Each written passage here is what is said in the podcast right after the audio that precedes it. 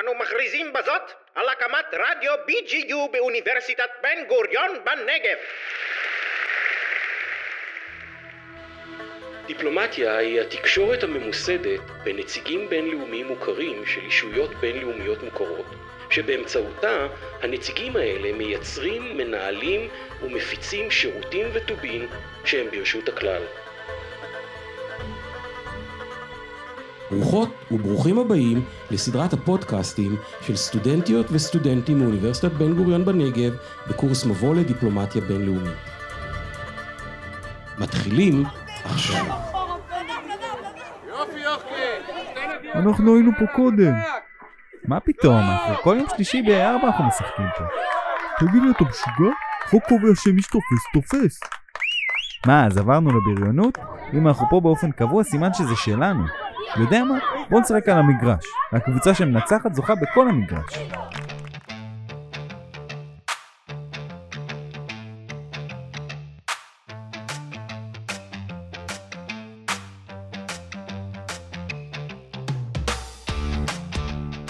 ברוכות וברוכים הבאים לפודקאסט הכדור במגרש הדיפלומטי.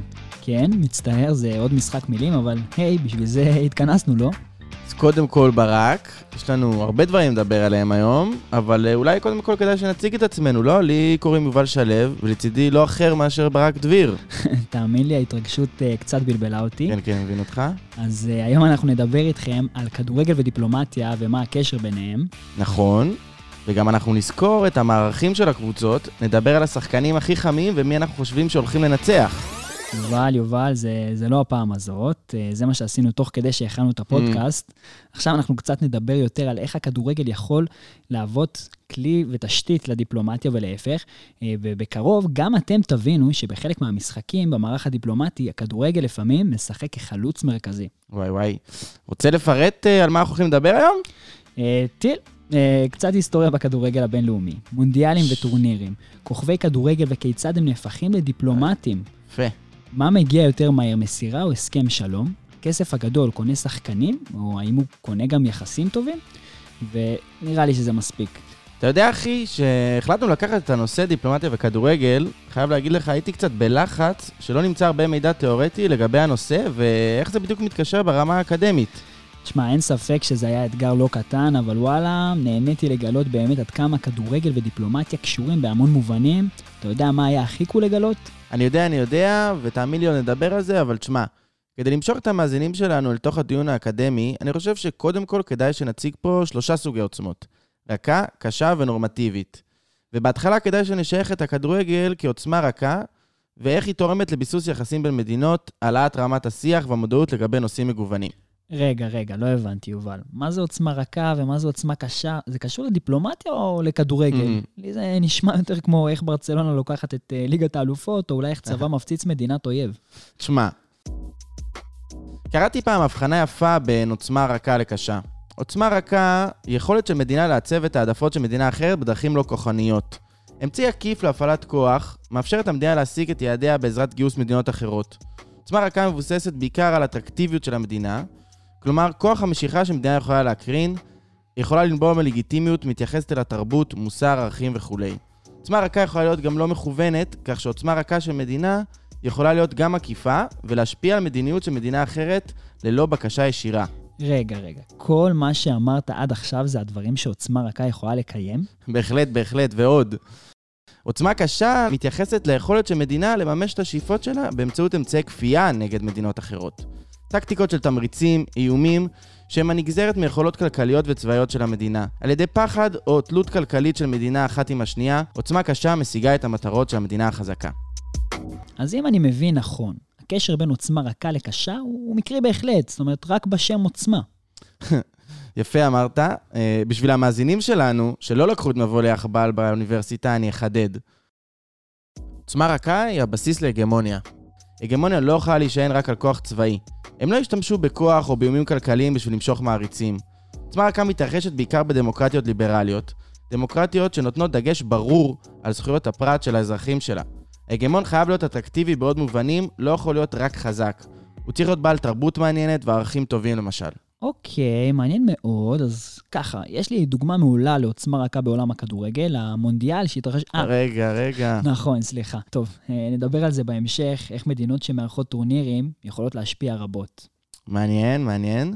אה, מה עם עוצמה נורמטיבית? אני זוכר שלמדנו עליה בהקשר של האיחוד האירופי, ואני בטוח שהיא מתקשרת גם. או, איך אני שמח ששאלת. עוצמה נורמטיבית מתייחסת יותר להפצת האידיאל, כזה שנשען על זכויות האזרחיות לרוב, לפחות זה מה שמאנרס כתב במאמרו על האיחוד האירופי. גם כאן יש פחות התייחסות לעוצמה צבאית או כלכלית, ויותר התייחסות לנורמות שבעלת העוצמה מנסה להפיץ. אוקיי, אה, נראה לי שהבנתי. אה, אז אפשר להמשיל את זה אולי לקמפיין שפיפ"א עושה כמעט בכל הטורנירים שלה, להפסיק עם האלימות והגזענות נגד אנשים בעלי צבע עור שונה. הבנת אותי לגמרי. פיפ"א, ארגון הכדורגל הבינלאומי, מחליט לצאת בקמפיין כזה, הוא בעצם מנסה להעביר אידיאל או נורמה אל חובבי הספורט והכדורגל בפרט. אנחנו לא מדברים על סדר גודל של תשעה מיליון אנשים שצופים בזה במדינת ישראל, בהנחה שכולם רואים. אוקיי. אלא אני מדבר איתך פה על סדר גודל שיותר קרוב לרבע מאוכלוסיית העולם. וואו. מה, זה מזכיר לי מאמר מעניין שקראתי בנושא ספורט ויחסים בינלאומיים, בו הכותב אומר, Sporting events are far and away the most watched television programs. שאפו על האנגלית, יובל. תשמע, בכל זאת, הסכת אה, בקורס מבוא לדיפלומטיה, אנחנו אולי עוד נהיה דיפלומטים בעתיד. צריך לחזק את השריר. בכל מקרה, הוא אומר גם שספורט shape and stabilize social and even political identities around the globe, and we are certain that they do so today to an unpredictable extent. בול, לא יכולתי לומר את זה יותר טוב. אני חושב שהוא ומאנרס היו מסתדרים מעולה. הוא ממש מנמק את העוצמה הנורמטיבית על פי מאנרס, ומשייך אותה לעולם הספורט, ולכדורגל בפרט. מכאן אני רוצה להוסיף גם כמה מילים באמת על ארגון פיפ"א והמשמעות שלו בעולם הכדורגל והדיפלומטיה. למה אתה מתכוון? תשמע, גישה נורא חזקה בעולם הדיפלומטי היא הגישה הליברלית. היא באה במטרה לפתור את בעיית יחסי הכוחות, ונותנת איזשהו מודל מסוים לדרך ההתנהגות המקובלת בעולם על היחסים הבינלאומיים. אוקיי. הליברלים מאמינים שהחוכמה האנושית מובילה קדימה. אפשר וצריך לשפר את מצב הפרטים והחברות. ההוגים המרכזיים של הגישה הם אה, ג'ון לוק או סטיוארט מיל, ובהקשר של היחסים הבינלאומיים עמנואל קאנט הוא תומך נלהב של Hmm. הגישה. אה, מה, מה, משהו כמו המפלגה הדמוקרטית ליברלית בארצות הברית? אובמה וזה? אפשר לייחס להם כמה מערכי היסוד של הליברליזם, אבל זה לא בדיוק. כוונתי להזכיר פה את הגישה היא סוגיה של מוסדות בינלאומיים כשחקן שמעצב מדינות ומגשר בין מדינות בתוך העולם הדיפלומטי.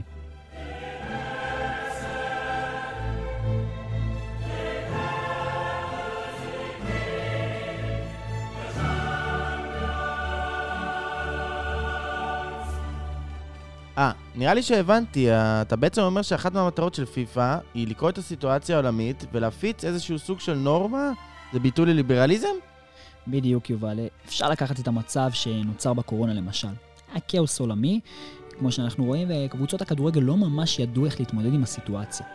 פיפ"א היא זאת שבעצם ניתחה את הלך הרוח והחליטה על ידי שיח עם נציגים מכל מדינה שמשתייכים לארגון להוציא את הקהל מהמגרשים כדי שלא תהיינה חס וחלילה התפשטות רחבה יותר של הנגיף כתוצאה מהמשחק שכולנו כל כך אוהבים. האמת שזו באמת נקודה מעניינת.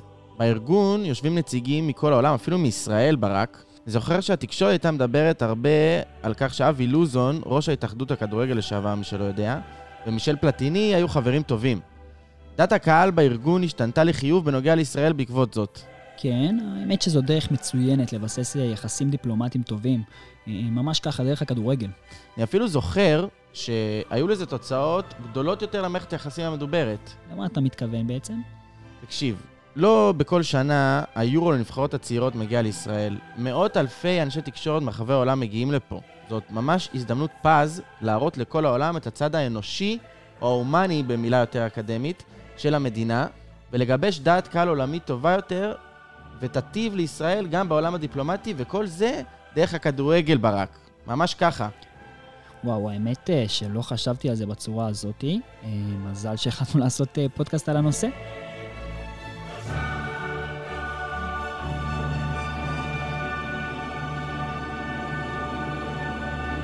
תראה, יובל, כשאני מדמיין רגעים שריגשו אותי בילדות, ואני מצטער, אני יודע שאתה אוהב את מכבי תל אביב, חולה עליהם. עולה לי בראש איך בתור ילד קטן, אני יושב על השטיח וצופה במכבי חיפה נותנים 3-0 למנצ'סטר יונייטד, כשיעקובוי גביני מסיים בפנדל את ההשפלה לשדים האדומים. וואלה. התרגשתי. כן, קשה לשכוח. ועולה לי גם איך אני לוקח את הכדור, רץ ומכדרר אותו בתוך הבית, כשאני מדמיין שאני רונלדו הברזילאי מכניס את השני לרשת של הגרמנים. וכן, זה היה בגמר מונדיאל 2002. אך, רגעים יפים ומתוקים. ברור, ברור, ברק. תשמע, לכל אחד יש את הרגעים הקטנים האלה שגרמו לו להתאהב בכדור, אבל אה, בוא, תן לי לספר לך על משחקים כאלו ששינו מציאות בין מדינות. מה זאת אומרת שינו מציאות בין מדינות? אני לא מדמיין את אה, שמעון פרס רץ עם כדור ומעביר לסוניה בין הרגליים בדרך לכיבוש בין הכיסא לספה. נו, נו, אל, אל תתבלבל פה. הכוונה היא באמת שהיו משחקים שגרמו למדינות להסתכסך ביניהן לאחר שריקת הסיום. בוא, אני יכול לתת לך דוגמה, משחק הכדורגל בין הונדורס ואל סלבדור. תשמע, כשמדברים על המשחק שהוביל למלחמה, צריך ללכת אחורה אל שלהי המאה הקודמת. מה אתה אומר, לכדורגל הייתה השפעה כבר אז? בוא, יש לכדורגל השפעה לאורך כל ההיסטוריה. חשוב לי לומר, אה, משחק כדורגל שתורם למלחמה הוא דוגמה להשפעות השליליות שיש לכדורגל יחסים בין מדינות. במילים אחרות, ברק, אה, אתה בטוח שכדאי שאני אכנס לזה? טוב, תקשיב, אה, מלמדים אותנו באוניברסיטה גם לבקר תיאוריות ולא רק ללכת אחריהן בעיניים עצומות. אם ככה, תן לי לקחת אותנו לסוף שנות ה-60, ממש לפני מונדיאל 70 במקסיקו. אל סלבדור והונדורס עד אז אף פעם לא הפילו לטורניר הנחשק. ממש כמו ישראל שלנו. נכון, נכון. Uh, הכל התחיל כאשר מקסיקו הפילה אוטומטית מהבית כי היא הייתה המארחת. זה נתן uh, הזדמנות פז לשתי המדינות, ממש סיכוי של 50-50 להפיל, כלומר אחת מהן היא זאת שתהיה בטורניר בוודאות. הכל היה מונח על משחקים בית וחוץ. אם יהיה שוויון ברק, נחש מה? נלך למשחק שלישי מכריע. מה שנקרא מתח בשיאו. נראה לי בנקודה זו חשוב רגע להסתייג ולציין את העובדה שגם לפני המשחק האווירה בין שתי המדינות הייתה קצת מתוחה. אתה צודק לגמרי, עדיין, עד היום מנהיגים רבים יגידו שאת הגרוש ללירה, כמו שאומרים, הכדורגל הוא זה שהצית, במיוחד ביבשת הדרום-אמריקאית, בה הכדורגל הוא כמעט כמו דת. מתפללים אליו ממש. ממש. ב- בכל אופן, כבר במשחק הראשון היה ניתן לחוש את האמוציות. הונדורס אירחה את אל סלבדור, ולא פחות מאשר נעצים פוזרו על ידי מקומיים בדרך של הנבחרת הסלבדורית אל עבר המגרש, וגרמו לעיכוב גדול של השחקנים ולמהומה לא קטנה. אירוע חריג שלעצמו, אבל תגיד לי, מי, מי ניצח במשחק הזה? זה היה משחק סולידי, הונדורס 1-0. אה, את המשחק השני, אל סלבדור אירחה, ונחש מה? מה קרה? המארחים לא נשארו חייבים, ואזרחים תקפו את השחקנים מהונדורס במלון בו הם שהו, ניסו להצית את המלון לא פחות ולא יותר. לא יאומן, באמת. באמת. הנבחרת עברה למלון אחר, שם התקיימו הפגנות רועשות במיוחד, לא ויתרו להם. מה שנקרא, עין תחת עין. והתוצאה, נבחרת אל סלבדור מנצחת 3-0, ומכאן הולכים למשחק מכריע במקסיקו. חשוב לציין שבנקודה זו התקשורת אה, מצד שני הצדדים הייתה עוינת במיוחד, לאור המשחקים והאמוציות. הם ממש דאגו להפיץ אה, סיפורי זוועה משני הצדדים, ובכך הוסיפו שמן למדורה. אבל תגיד לי, מה, מה קרה בסוף? וואו, זה היה משחק ממש מרתק. כיאה לסיטואציה המיוחדת הזאתי, הונדורס כבר הובילה 2-1, סמוך לסיום המשחק. אוי, אני הסל- רואה את זה מגיע, אני רואה את זה לא, מגיע. אתה ממש רואה. סלבדורים לא ויתרו, השוו וניצחו בהערכה. וואו, איזה משחק. מטורף. שעות ספורות לאחר המשחק התחילו מהומות רבות בגבול שבין המדינות השכנות, מהומות שהובילו לפריצה של המלחמה. בהחלט דוגמה ממחישה שלא הכל ורוד כאשר מדברים על כדורגל ודיפלומטיה למי שחשב אחרת. נו, עכשיו אתה מבין על מה אני מדבר? כן, עכשיו אני מבין. תשמע, אי אפשר לקבוע שהמשחקים הם הגורם הרשמי לחיזוק או לפגיעה ביחסים. אבל אין ספק שהם היוו טריגר משמעותי, ומעבר לכך הם אומרים משהו. איזושהי נקודת פתיחה לסכסוך, שבעצם התחילה לפני המשחק, אבל נפרסה לאורך כל ה-90 דקות, ובסיום, שהתוצאה לא הסתדרה לשני הצדדים, היא הובילה להמשך הבעיות ביניהם. טוב, עכשיו, אחרי שהסברת לי, אני מבין על מה אתה מדבר, ואל תשכח, בהמשך אנחנו גם פה נדבר ונציג את הדברים החיוביים שיכולים להיווצר. מהמשחקים, כן? אה, ועל השיפור של היחסים בין מדינות באמצעות מגרש הכדורגל. גביע העולם בכדורגל, המכונה בעברית הצלחה מונדיאל, המילה, תרגש. המילה הגיעה אלינו בכלל מהשפות הלטיניות, אבל שגורה בכל פה של אוהב כדורגל או אוהבת, אה, וגם בפיות של בני הזוג שלהם, שמבינים שבחודש מתוך הקיץ, פעם בארבע שנים, אין סיכוי שהם יצאו לדייט בערב. אל תספר את זה לחברה שלי. אז מתי זה התחיל בעצם? המונדיאל הראשון התקיים ב-1932 באורוגוואי, והשתתפו בטורניר בסך הכל 13 מדינות מכל רחבי הגלובוס. עם השנים המפעל התעצם והתעצם והפך להיות חגיגת הכדורגל הגדולה בעולם. מסיבה, מסיבה. אין ספק שמעבר לכדורגל, הטורניר מושך מסביבו משפיענים מכל העולם, ביניהם גם ראשי מדינות המלווים את נבחרתם בין המשחקים, והם מתחככים בפוליטיקאים ממדינות אחרות.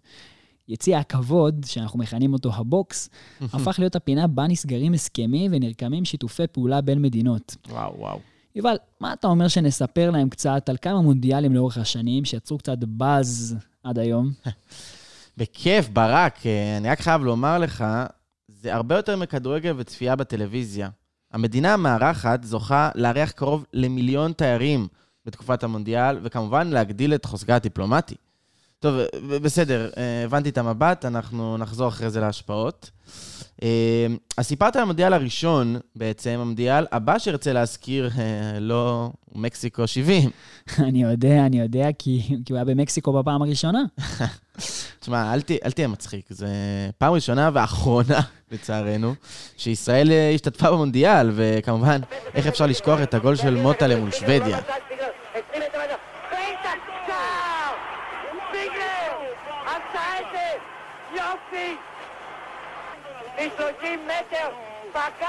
זו דוגמה טובה, אבל לא ניכנס אליה בגלל חוסר בזמן. בואו נספר להם על דוגמה יותר טובה. אה, רוצה לספר להם על מונדיאל 2010? מוזיקה בבקשה, רק חיכיתי שתרים לי לבולה, אה, ל- להסבר. מונדיאל 2010 אה, התקיים בדרום אפריקה, ובפעם הראשונה ביבשת השחורה. וואה. אפריקה מוכת לעוני והחולשה. לראשונה זוכה מדינה באפריקה לארח את גביע העולם בכדורגל. התמודדו על האירוח מספר מדינות, אה, וכשדרום אפריקה זכתה, נשברה תקרת זכוכית נוספת. וזה למה? כי בשנות ה-60 דרום אפריקה הוחרמה על ידי פיפ"א. דרום אפריקה הייתה תחת משטר אפרטהייד גזעני, והורחקה מכל משחק בינלאומי. מה שבעצם הראה את הכוח של ארגון בינלאומי כמו פיפ"א, לא מדינתי, העוסק בתרבות וספורט, וכיצד הוא יכול לשנות מציאות באמצעות דיפלומטיה. מעניין. והנה, 50 שנה לאחר מכן, זוכה לארח את כל העולם כמדינה חדשה, בעלת משטר דמוקרטי חדש, ולפתע אפשר לראות כמה נקודות אופטימיות. תיירים מכל העולם, שירים שהוקלטו, הכרה בינלאומית ובעיקר, הזדמנות לפרוח בעשור החדש. אי אפשר להתעלם מכמות החשיפה והתקווה שהכדורגל הביא לאפריקה. בין היתר שחקנים מצליחים שהבינו את כוחם על מנת לעזור למדינותיהם הנכשלות. נזכיר אותם מעט בהמשך, אז כן, זה היה מונדיאל מאוד משמעותי.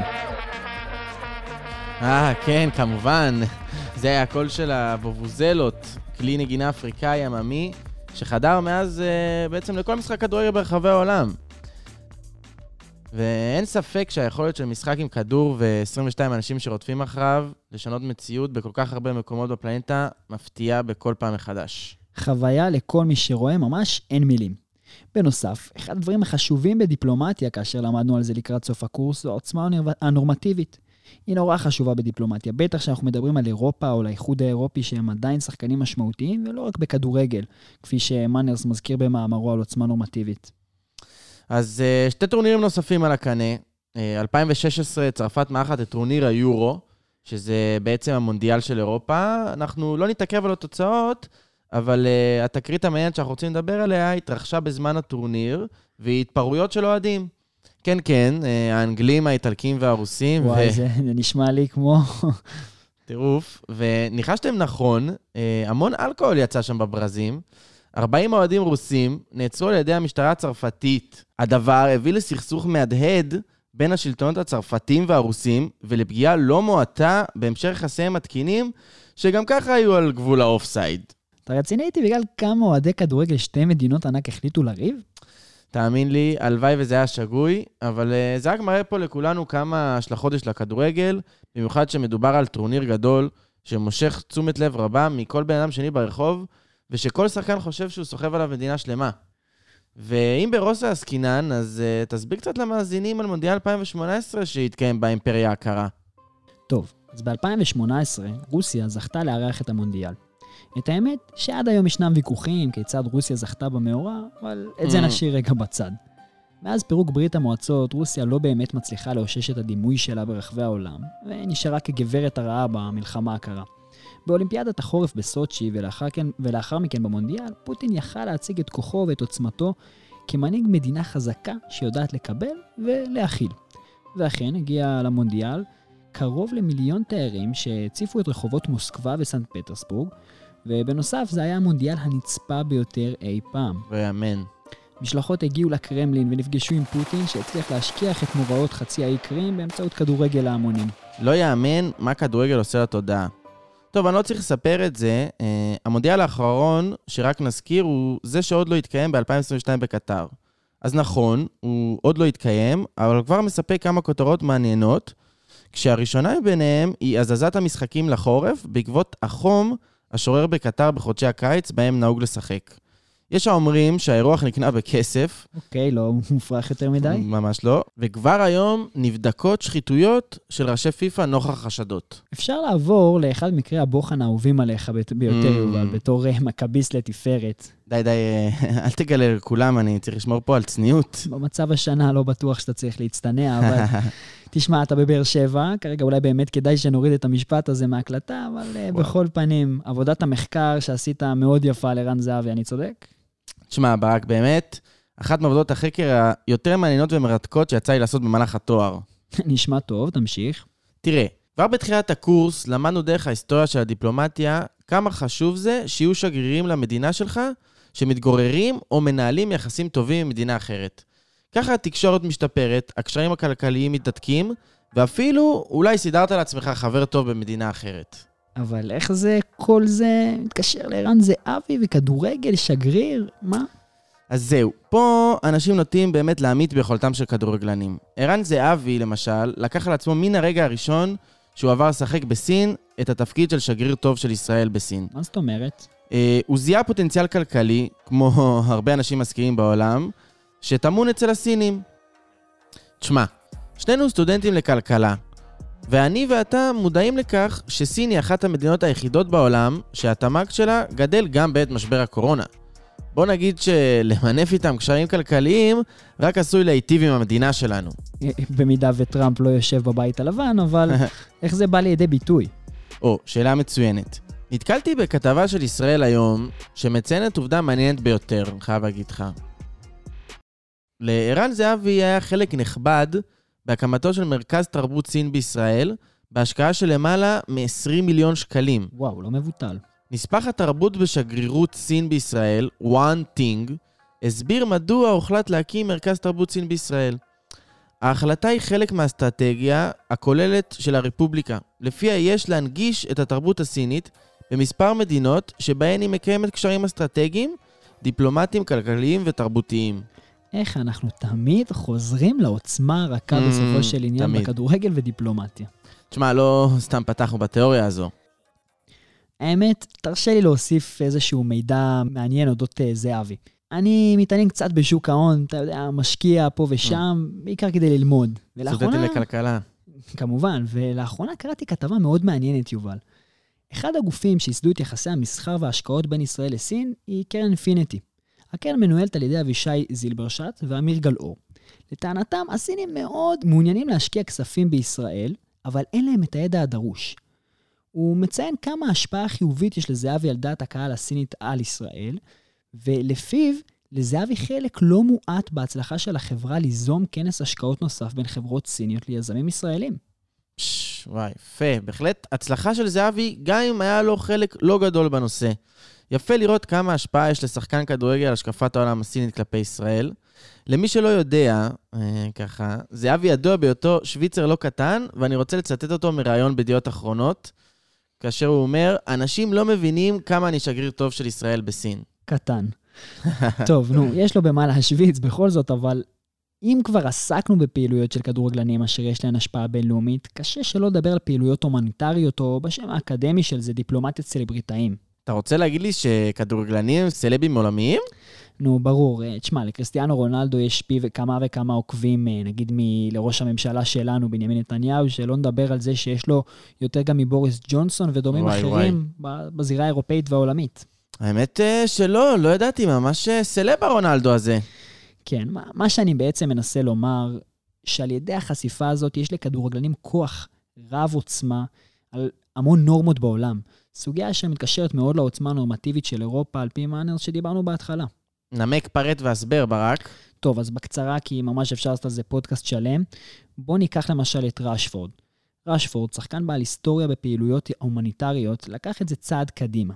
ולאחר תחילת אירועי הקוביד, חלוץ מנצ'סטר יונייטד פנה לפוליטיקאים בבריטניה במכתב רשמי, וביקש מהם לחשוב מחדש על ההחלטה לסיים את התוכנית שבה היא מספקת ארוחות בבתי ספר בחינם. כמובן, וואו. ילדים ממשפחות מעוטות אה, יכולת. כל הכבוד לו. ובשעה שבתי הספר נסגרו בעקבות נגיף הקורונה. משרד החינוך הבריטי הודיע כי התוכנית תסתיים, אולם השחקן של השדים האדומים אמר כי ימשיך להילחם עבור כך. החלוץ עזר בסיוע כספי והצליח לגייס לא פחות מ-20 מיליון פאונד עבור המטרה הזאת. והוא גם חלוץ פותח במנצ'סטר יונייטד? שמע, בחור מוצלח. תשמע, לא רק הוא, כדורגלנים רבים נלחמים למען אידיאלים שונים. אפשר לקחת את דרוגבה ואתו שנלחמו בהכרה בינלאומית למדינות שלהם. דרוגבה למשל ניסה למנף את האהדה שהוא זכה לה מהכדורגל על מנת להיכנס לפוליטיקה המקומית. תשמע, הגענו לחלק הזה שאנחנו מבינים שהדגל מתנוסס מאחורינו, ההמנון מתנגן ברקע, ואנחנו נכנסים תחת האלונקה הלאומית. פרט, נמק והסבר. אני מזכיר לך, המאזינים לא רואים מה מתרחש כאן באולפן, ובוא נאמר את האמת, אין פה דגל מאחוריך.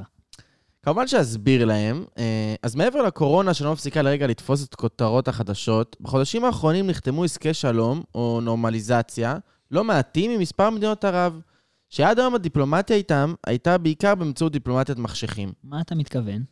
אה, תשמע, הישג מרשים מאוד. אמנם מעולם לא פצחנו במדינות האלה במלחמות, אבל עצם העובדה שהיום ניתן לסחור בגלוי, לקיים קשרי תיירות, הפריה הדדית בין המדינות, זהו שחר של יום חדש. שמע, אין ספק שזו התקדמות יפה מאוד שיוצרת הזדמנויות רבות. אבל יובל, איפה הכדורגל קשור להסכמים האלה? בכל זאת, לא זכור לי שביבי שיחק סטנגה נגיעה עם אה, חליפה Mm. בן זייד אל נהיין. Mm. אתה צודק, אה, ככל הנראה זה לא המצב, ואני לא יודע אם הייתי רוצה לתלות את היחסים האלה במשחק סטנגה בין המנהיגים. אה, לא בטוח שביבי עוד בכושר, אולי יפתיע אותנו. אולי, אבל כן, ההסכם הזה הוליד מספר תהליכים מעניינים הקשורים בכדורגל. אה, אוקיי, עכשיו הבנתי לאן אתה מכוון את הפנדל. רגע, אז Mm. לפני שנצלול לשם, אני רוצה לספר לך על החומה הערבית שנבנתה אל מול הכדורגל הערבי. ככה לא בונים חומה! במשך שנים מדינות ערב השתמשו בספורט ובכלל, בכדורגל בפרט, ככלי ניגוח בדיפלומטיה הישראלית. לראיה, אנחנו לא משחקים כבר עשרות שנים באסיה או באפריקה הקרובות פיזית אלינו, רק מכיוון שישנן ריבוי של מדינות ערביות, שמבחינה ביטחונית אנחנו לא רוצים לשחק נגדן, ומבחינה מוסרית הן לא רוצות לשחק נגדנו. כן, אבל uh, זה לא משהו חדש, וגם לא רק בכדורגל, אז uh, בכל זאת, איפה החומה שהם בנו? אוקיי, סיפור קטן. בשנת 2015, ג'יבריל רג'וב, מהרשות הפלסטינאית, החליט לעשות מהלך חסר תקדים נגד ישראל. הוא לקח כתקדים את החרם נגד דרום אפריקה משנות ה-60 שהזכרנו קודם, וניסה ליישמו על ישראל. אוקיי. הטענה המרכזית של רג'וב הייתה הדרך בה ישראל חוסמת את האפשרות של מעבר שחקני כדורגל בין שטחי הגדה ולרצועת עזה, ועל הדרך גם יצא נגד כך שקבוצות ישראליות משטחי הגדה ישחקו בליגות הישראליות. ומכיוון שהגדה אינה חלק מישראל. לא די בכך, הוא קרא גם לבדוק את הגזענות בכדורגל הישראלי נגד הציבור הערבי והמוסלמי. לא, לא ויתר לנו לרגע. ממש. סוף הסיפור, הוא נכשל בפיפ"א שלא קיבלו את טענותיו. מה שכן, מזל. הוא יצר שיח רב סביב הסוגיה, וגם בסוף מינו איזה ועדה שתבדוק את הנושאים האלה. טוב, זו באמת דרך בה הוא השתמש בכדורגל כעוצמה רכה, וניסה לממש אותו ככוח דיפלומטי אל מול ישראל. אה, לדעתך מהלך כזה יכול להצליח שוב? אני ממש לא יודע, אבל אין ספק שההסכמים שנדבר עליהם עכשיו יכולים לשנות מעט את התמונה. תראה, בראש ובראשונה, אם העסקה של קניית בית"ר ירושלים על ידי שייח' אמירתי תצא לפועל, זה אכן יכול ליצור שינוי משמעותי, וכנראה לחסום אפשרויות כאלו בעתיד. אה, אז בואו נספר קצת על העסקה, היא לא נולדה יש מאין. לפני שנחתמו ההסכמים, נערו כל עיני אוהדי הכדורגל הישראלי, יחד עם בעלי הקבוצות, ואיך לא, תקשורת הספורט הישראלית לדובאי. איך אנחנו אוהבים לנהור? חייבים. כולנו מכירים את השייחים העשירים שמשקיעים סכומי עתק בכדורגל ברחבי אירופה, ואנחנו הישראלים ישר חושבים על הקומבינות והרווח מהסיפור. כיאה לנו. מי שכן הצליח בינתיים הוא משה חוגג, אה, בעלי בית"ר ירושלים, שהצליח לסגור עסקה של 50% בעלות על מועדון הכדורגל בית"ר ירושלים. אז אנחנו לא נרד לכל פרטי העסקה, אבל כן נדבר כיצד זה יכול ליצור גשר ושיח בין המדינות, ישראל ואיחוד האמירויות. עכשיו, כמו בכל משחק, אנחנו נשמח לעבור לשדרני הקווים שלנו, שנמצאים דוקטור תומר פדלון, מרצה באוניברסיטת תל אביב ובן גוריון, ובנוסף עמית מחקר במכון למחקר לביטחון לאומי. טוב, אז עד כה דיברנו והצגנו מספר דרכים בהם הכדורגל יכול לקדם יחסים דיפלומטיים בין, בין מדינות לחיוב ולשלילה.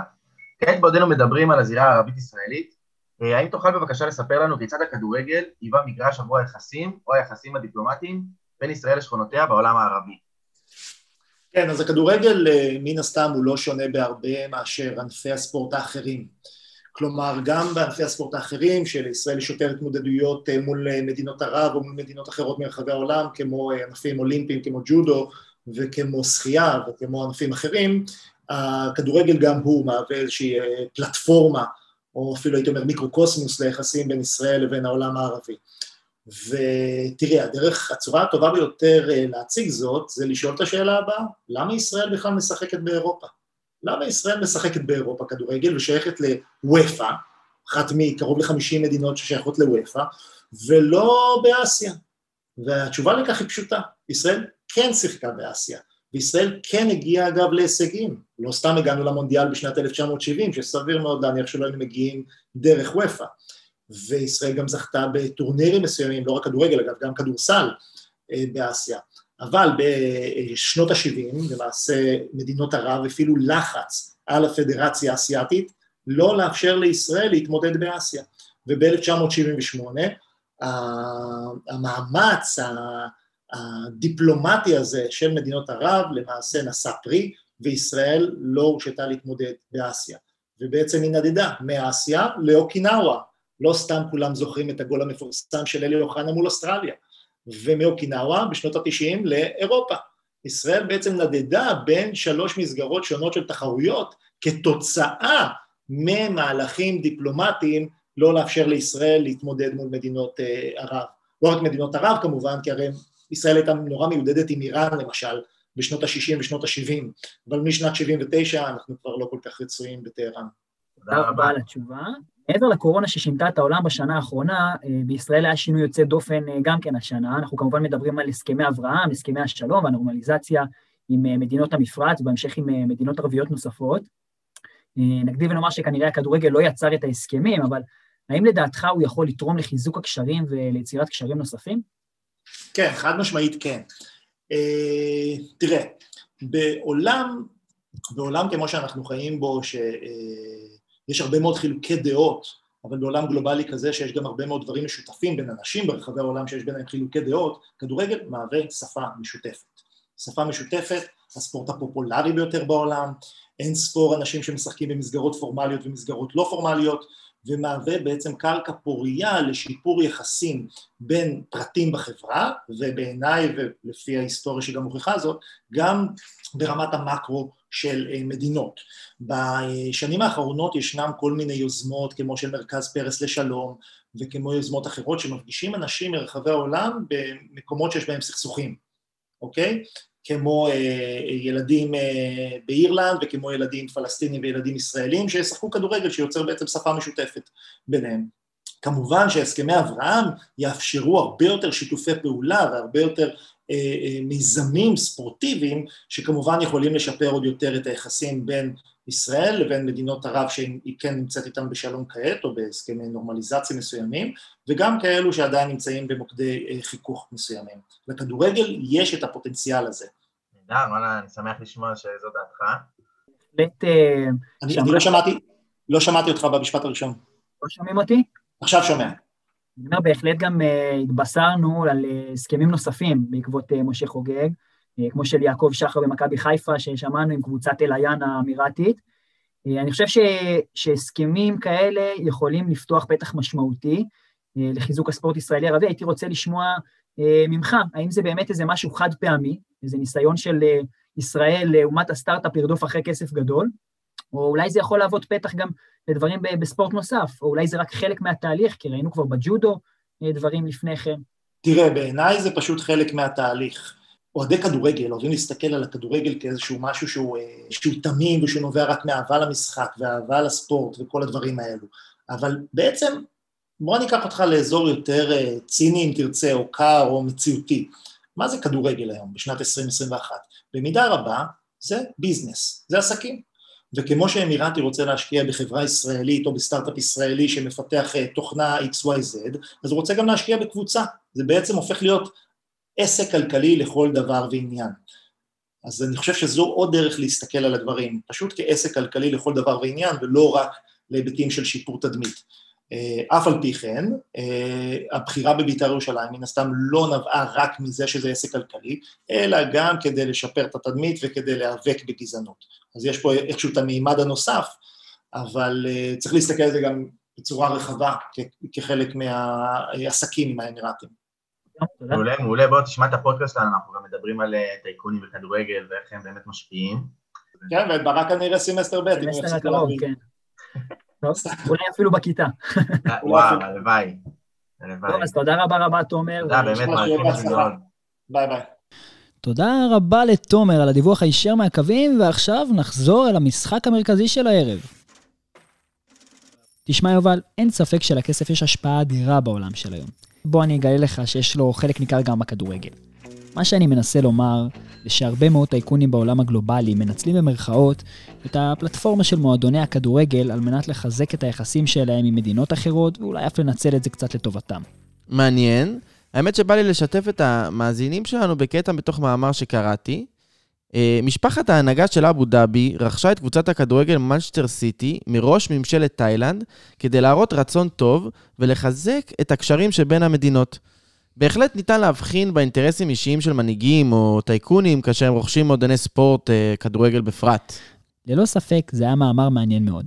אני אוסיף ואומר שיותר מחצי מהמועדונים בליגה האנגלית, שנחשבת לליגה הטובה בעולם, הם בבעלות זרה, והדבר המעניין עוד יותר, שאף לא אחד מהם קנה את המועדון למטרות רווח. תשמע, בהחלט נשמע שיש ניסיון מתחת לפני השטח להגיע למטרות שהן לא בהכרח קשורות רק לכדורגל. אני חושב שאפשר לקחת מה שקרה בין אה, רומן אברמוביץ', הבעלים של מועדון הכדורגל צ'לסי, לבין בריטניה, כדוגמה מוחשית לקשר שבין טייקונים ויחסים בינלאומיים. מסכים איתך לגמרי. תראה, כשרומן אברמוביץ', האוליגרך הרוסי-יהודי, קנה את מועדון הפאר הלונדוני צ'לסי בשנת 2003, ותחזיק חזק, מחזיק. ב-140 מיליון פאונד. לא מאמין לך. ואז עוד הפאונד היה חתיכת מטבע. הוא לא תיאר לעצמו ש-15 שנים לאחר מכן הוא יעמוד במרכז של פרשייה דיפלומטית בין אימא רוסיה לממלכה המאוחדת, ובשנת 2018, על פי הפרסומים כמובן, רוסיה ניסתה להרעיל את המרגל הרוסי לשעבר סרגיי סקריפל. אה, וזאת הייתה על אדמת בריטניה. גינויים נשמעו בכל רחבי היבשת, כאשר משפחת סקריפל שוכבת בבית החולים, וכן, ניחשתם נכון, ההתנצלות לא הגיעה. Hmm. בעוד היום קריספל וביתו בכלל מתגוררים בניו זילנד, בריטניה לא סלחה והחליטה להוציא צו מניעה לכניסת משקיעים רוסים לשטחה. אשכרה, ו...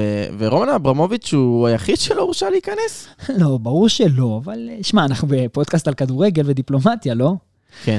טוב, אז אברמוביץ' עלה לכותרות, אך אה, לא כי הוא מחזיק את צ'לסי תחתיו, וכן, הוא גם מאוד מקורב לפוטין. למעשה, איסור הכניסה נכנס לפועל רגע לפני משחק גמר הגביע האנגלי. וואי. של מנצ'סטר יונייטד, נכון. משחק משחק. משחק משחק. מה שמנע מאברמוביץ' לבוא ולצפות בקבוצתו במהלך הגמר כאשר היא ניצחה את השדים האדומים. ועל זה נאמר, כסף לא קונה הכל. תראה, מה זה, 15 שנה של כסף שיוצא על הבלוז, ובסוף, רגע לפני זכייה בגביע, אתה צריך לצפות בהם בטלוויזיה. אתה צודק לגמרי, הוא קונה כמעט הכל. אבל לפעמים במערכת הכללים הדיפלומטיים, אפשר לשנות את התמונה. שמע, אני שומע ורואה יותר ויותר קבוצות שנקנות על ידי עשירי העולם. אה, אני מעריך שזו תופעה שעוד נראה לא מעט. נכון, זה דוגמה אחת מתוך רבים, ספונסרים על חולצות ושייחים רבים עושים אה, שינויים מרחיקי לכת בעולם הכדורגל. נכון, נכון. אפילו שידורי כדורגל בליגות הגדולות בעולם זזו לצהריים בגלל שממשלת סין רכשה זכויות שידור. ואתה יודע, אנחנו לא אוהבים לראות כדורגל בצהריים, אבל את זה כבר נשמור לפודקאסט הבא. שמע, היה משחק טוב. כן, צודק. באמת היה כיף לשחק ביחד. אולי נתחלק במגרש. יודע מה יותר טוב? אולי פשוט אה, נשחק ביחד. זהו? סיימנו? לא, לא יכול להיות. תראה, זה היה ארוך, אבל אותי זה עניין חבל הזמן.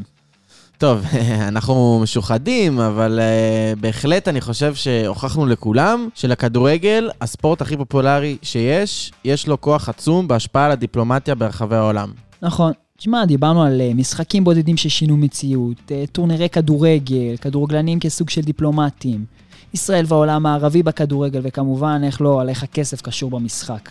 אין ספק שגם אם הכדורגל מצטער לפעמים כקצת פרימיטיבי או בבוני, אבל uh, להכניס גול uh, זה לא רק על המגרש. אתה יודע מה, בוא נמשיך uh, להאזין לכדורגל במגרש הדיפלומטי, ונראה לאן המסירה תגיע ומי יכבוש בדקה ה-90. אז שיהיה לכם להתראות, תודה על ההאזנה. להתראות. אז ממש תודה לך, יובל. תודה לך, ברק. תודה לפרופסור שרון פרדו, מרצה הקורס שלנו, ולדוקטור בוזי רביב על הסיוע, ההכוונה, העריכה ועל האווירה הטובה באולפן. אנחנו מבקשים להודות מקרב לב ליחידה לקידום ההוראה והלמידה באוניברסיטת בן גוריון בנגב, לרדיו BGU, למנהלו דוקטור בוזי רביב, למחלקה לפוליטיקה וממשל ולמרכז סימון וייל למחקר וללימודי אירופה בת זמננו. אתם מוזמנות ומוזמנים להקשיב לפודקאסטים הנוספים בסדרה שלנו. אנחנו מבטיחים להמשיך, לעניין ולהפתיע. אנו מכריזים בזאת על הקמת רדיו BGU באוניברסיטת בן גוריון בנגב.